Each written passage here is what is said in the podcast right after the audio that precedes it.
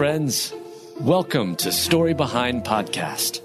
This is the show for people who love hearing a good story and who believe the world could use more positivity. We're the team behind GodUpdates and GodTube, and we hope these weekly short stories will brighten your day.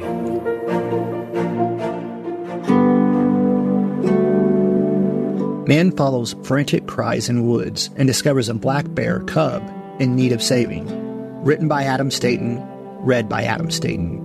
During a hike in Washington state, an author rescued a furry little animal, an American black bear cub, and made a friend in the process. There are several animals that immediately come to mind when thinking of cute, furry, and cuddly. Dogs, cats, rabbits, guinea pigs, and even hamsters fit neatly into that category. However, there are others when keeping a safe distance is the safest route. For instance, a black bear would be one that most people would rather avoid altogether. But for Jonathan Evison, who followed the frantic sounds of a creature crying out in pain, he soon found himself face to face with a baby black bear.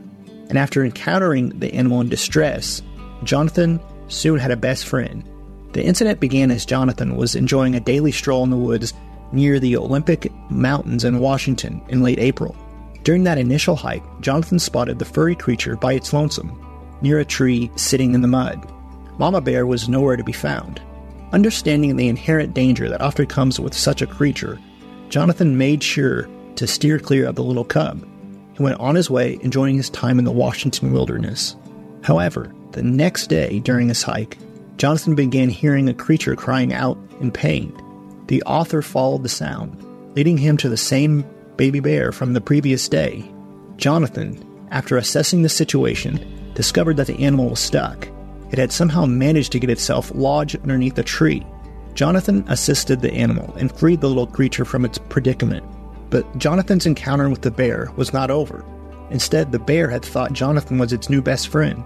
Once I freed him, he basically attached himself to me. So I walked a mile back to the cabin with the cub either right on my heels or clinging to my ankle, Jonathan said. In a post on Instagram, Jonathan pointed out that he's well aware that his decision to intervene, even under the most dire circumstances, was a controversial one. Jonathan added, I simply made the only decision I was constitutionally capable of making. He mentioned that if he had not acted and the bear had died, the decision would have haunted me for the rest of my days. The West Sound Wildlife Shelter posted on Facebook that the bear received fluids and medical treatment. The bear has since been transferred to another animal shelter that had just gotten another black bear cub. A righteous man regards the life of his beast, but the tender mercies of the wicked are cruel. Proverbs 12:10.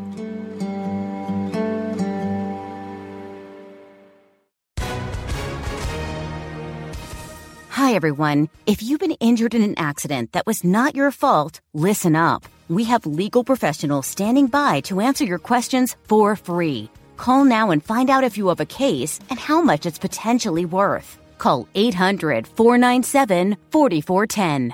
I'm here with spokesman John Wolf. So, John, tell everyone listening who should call right now. Well, Maria, first off, thank you for having me here. It's always nice to answer the listeners' questions. Now, as far as who should call in, Anyone who's been injured in an accident and think you deserve compensation, give us a call right now. 800 497 4410. You'll find out if you have a case and how much it's potentially worth. Thanks, John. You heard it, folks. Take advantage of this opportunity and call now. 800 497 4410. Advertisement sponsored by Legal Help Center may not be available in all states.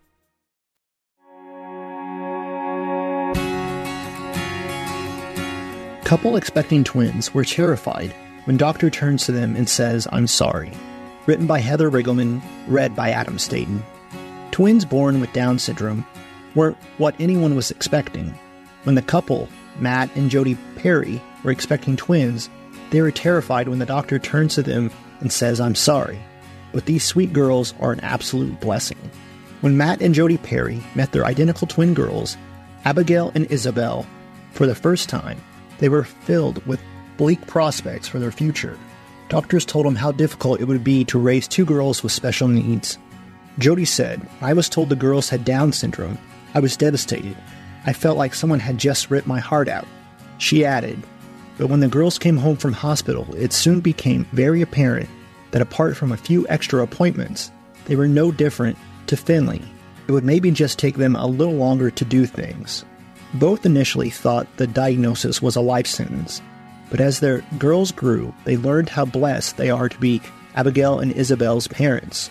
To this day, I'll never know what he was sorry for, Jodi said of the doctor's response before the twins were born. If I could ever meet him again, I'd like to show him Abigail and Isobel and say, Why did you say sorry? We wouldn't change Abigail and Isobel for the world now. When the girls hit the milestone of turning four, they entered mainstream school with their big brother.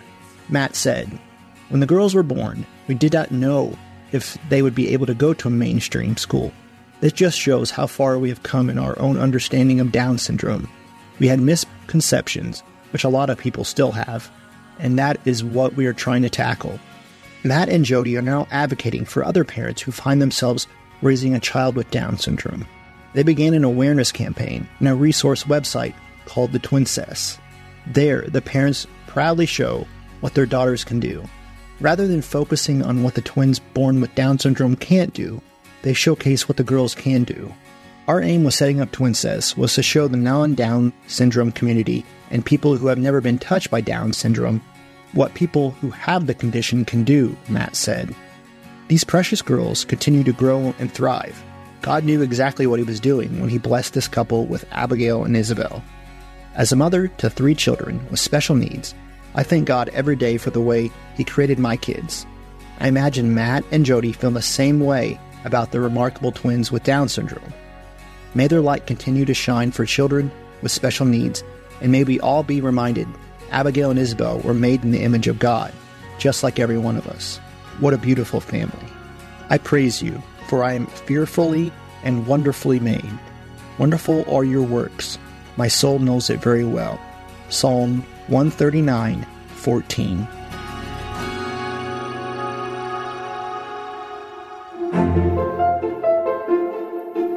Thank you so much for listening to Story Behind Podcast. We're really glad you joined us for this week's story.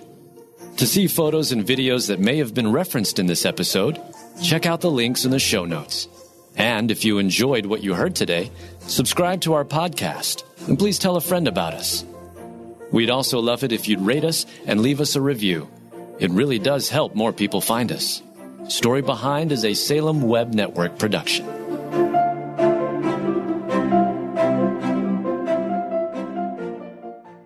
Do you ever hear sayings make their way through the culture and the church that seem nice in theory, but are actually theologically problematic? My name is Shara Donahue, and I'm the host of The Bible Never Said That, a podcast where we examine these popular sayings under the lens of biblical truth. We cover sayings like, God won't give you more than you can handle, time heals all wounds, and follow your heart. We also spend time exploring how people use Bible verses out of context. If you want to grow in discernment and truth, join us and subscribe at lifeaudio.com.